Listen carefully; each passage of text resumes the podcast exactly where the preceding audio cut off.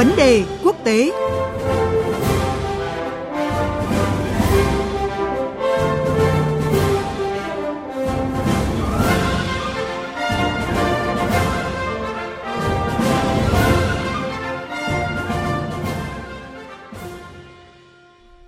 Thưa quý vị, thưa các bạn, hôm nay Ngoại trưởng Hàn Quốc Chung Un Giang bắt đầu chuyến thăm Trung Quốc và sẽ có cuộc gặp với người đồng cấp nước chủ nhà Vương Nghị.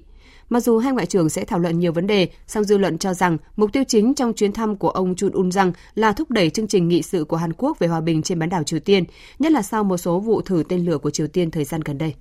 Điều mà dư luận quan tâm là Hàn Quốc và Trung Quốc sẽ làm cách nào để tìm kiếm được lập trường chung trong vấn đề Triều Tiên, trong bối cảnh hai bên vẫn còn nhiều bất đồng liên quan đến việc Hàn Quốc triển khai hệ thống phòng thủ tên lửa tầm xa của Mỹ, cũng như mối quan hệ đang xen phức tạp giữa Mỹ, Trung Quốc, Hàn Quốc. Cuộc trao đổi với phóng viên Hoàng Nguyễn thường trú Đài Tiếng Nói, Việt Nam tại Nhật Bản theo dõi khu vực Đông Bắc Á sẽ phân tích rõ hơn về vấn đề này. Xin được mời biên tập viên Thúy Ngọc bắt đầu cuộc trao đổi hôm nay. Xin chào anh Nguyễn Hoàng ạ. Xin chào chị Thúy Ngọc và quý vị thính giả. Thưa anh, Ngoại trưởng Hàn Quốc hôm nay bắt đầu chuyến thăm Trung Quốc và đây là lần đầu tiên một Ngoại trưởng Hàn Quốc đến Trung Quốc trong vòng 3 năm qua. Vậy thì anh có thể lý giải cái điều gì đã thúc đẩy Hàn Quốc thực hiện cái chuyến thăm ở thời điểm này ạ? Sự kiện lần này đánh dấu lần đầu tiên một ngoại trưởng Hàn Quốc đến thăm Trung Quốc trong vòng 3 năm qua và cũng là chuyến công du nước ngoài đầu tiên của ông Chung Wei-yang kể từ khi nhậm chức hồi đầu tháng 2. Chuyến thăm lần này sẽ là cơ hội để hai nước tìm ra cách thức thúc đẩy quan hệ song phương, cũng như trao đổi ý kiến chuyên sâu về vấn đề tên lửa hạt nhân Triều Tiên cùng các vấn đề nóng của quốc tế và khu vực. Có thể thấy rằng Hàn Quốc đang tìm cách cải thiện quan hệ với Trung Quốc kể từ năm 2016, sau khi nước này cho phép Mỹ triển khai hệ thống phòng thủ tên lửa tầm cao giai đoạn cuối. Động thái mà Bắc Kinh xem là mối đe dọa an ninh quốc gia, khiến ngành du lịch, mỹ phẩm và giải trí của Hàn Quốc phải lao đao do những hạn chế từ phía Trung Quốc. Sự kiện ngoại giao gần đây nhất giữa hai nước là chuyến thăm của ông Vương Nghị tới Hàn Quốc vào tháng 11 năm ngoái. Chuyến thăm của Ngoại trưởng Hàn Quốc lần này cho thấy Hàn Quốc đang thực thi chính sách ngoại giao cân bằng trong quan hệ đồng minh với Mỹ và cải thiện quan hệ kinh tế đối với Trung Quốc, đối tác thương mại lớn nhất của họ.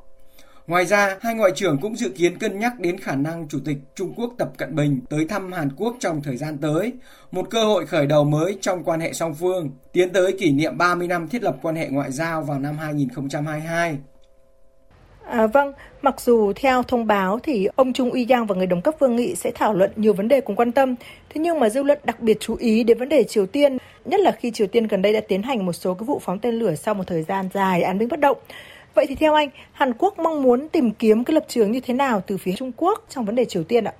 Có thể thấy, Triều Tiên rất biết chọn thời điểm phóng tên lửa để gây được sự chú ý của cộng đồng quốc tế. Sau một thời gian dài án binh bất động cùng với thời điểm cả thế giới đang loay hoay tập trung ứng phó với dịch Covid-19 và khi chính trường thế giới đang nóng dần lên với sự trở lại của cạnh tranh chiến lược Mỹ-Trung thì Triều Tiên lại phóng tên lửa, làm cho vấn đề này lại trở thành một chủ đề nóng trong các chương trình nghị sự lớn. Ông Chu Wi-yang từng là cố vấn an ninh hàng đầu của Tổng thống Hàn Quốc Moon Jae-in. Ông đóng vai trò quan trọng trong chính sách của Hàn Quốc đối với Triều Tiên, là mắt xích quan trọng trong cuộc gặp thượng đỉnh lịch sử giữa cựu Tổng thống Mỹ Donald Trump và nhà lãnh đạo Triều Tiên Kim Jong-un vào năm 2018. Ông cũng từng là đặc phái viên trong việc liên lạc với Trung Quốc về Triều Tiên. Do vậy, ông Trung Quy Giang sẽ là người có kinh nghiệm trong việc xử lý vấn đề này. Về cơ bản, Trung Quốc vẫn sẽ duy trì quan điểm sẵn sàng đối thoại với Triều Tiên và các bên liên quan nhằm tiếp tục giải quyết các vấn đề tồn tại, duy trì hòa bình và ổn định trên bán đảo Triều Tiên. Điều quan trọng mà Hàn Quốc, Trung Quốc và cả thế giới đang quan tâm là phản ứng cũng như chính sách đối với Triều Tiên của Mỹ dưới thời Tổng thống Joe Biden được hoạch định một cách rõ ràng và cụ thể hơn khi Triều Tiên chỉ được xác định là một mối đe dọa trong các tuyên bố chung gần đây. À, chúng ta biết là cuộc gặp của ông Trung Uy Yang với Ngoại trưởng Trung Quốc Vương Nghị diễn ra sau khi ông Uy Yang đã gặp Ngoại trưởng Mỹ Antony Blinken. À, Hàn Quốc thì là một đồng minh thân cận của Mỹ trong khu vực, trong khi Mỹ và Trung Quốc lại đang duy trì cái mối quan hệ rất là căng thẳng trên nhiều lĩnh vực. Vậy thì Hàn Quốc sẽ phải cân bằng như thế nào giữa quan điểm của Mỹ và Trung Quốc trong vấn đề Triều Tiên ạ thưa anh?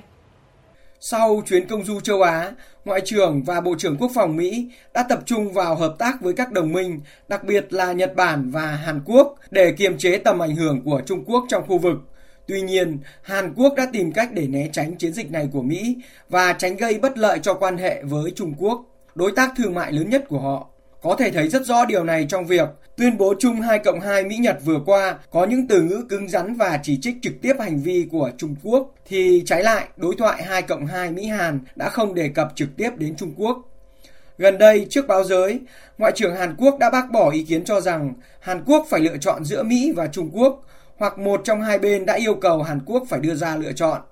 Ông khẳng định lập trường cơ bản của Hàn Quốc là rõ ràng và không hề mơ hồ, được dựa trên mối quan hệ vững chắc Mỹ-Hàn và cải thiện hài hòa quan hệ với Trung Quốc. Có thể thấy, Hàn Quốc đang rơi vào tình thế khó càng thêm khó trong nỗ lực cân bằng quan hệ với đồng minh Mỹ và sự phụ thuộc kinh tế vào Trung Quốc. Ngoài ra, Tổng thống Hàn Quốc Moon Jae-in đang có những bước đi thận trọng nhằm có được sự ủng hộ của cả Mỹ và Trung Quốc để tìm kiếm sự đột phá trong quan hệ với Triều Tiên ở năm cuối nhiệm kỳ. Cảm ơn anh Nguyễn Hoàng với những phân tích vừa rồi. Vâng, xin được cảm ơn biên tập viên Thúy Ngọc và phóng viên Hoàng Nguyễn thường trú Đại tiếng nói Việt Nam tại Nhật Bản theo dõi khu vực Đông Bắc Á với những thông tin vừa rồi.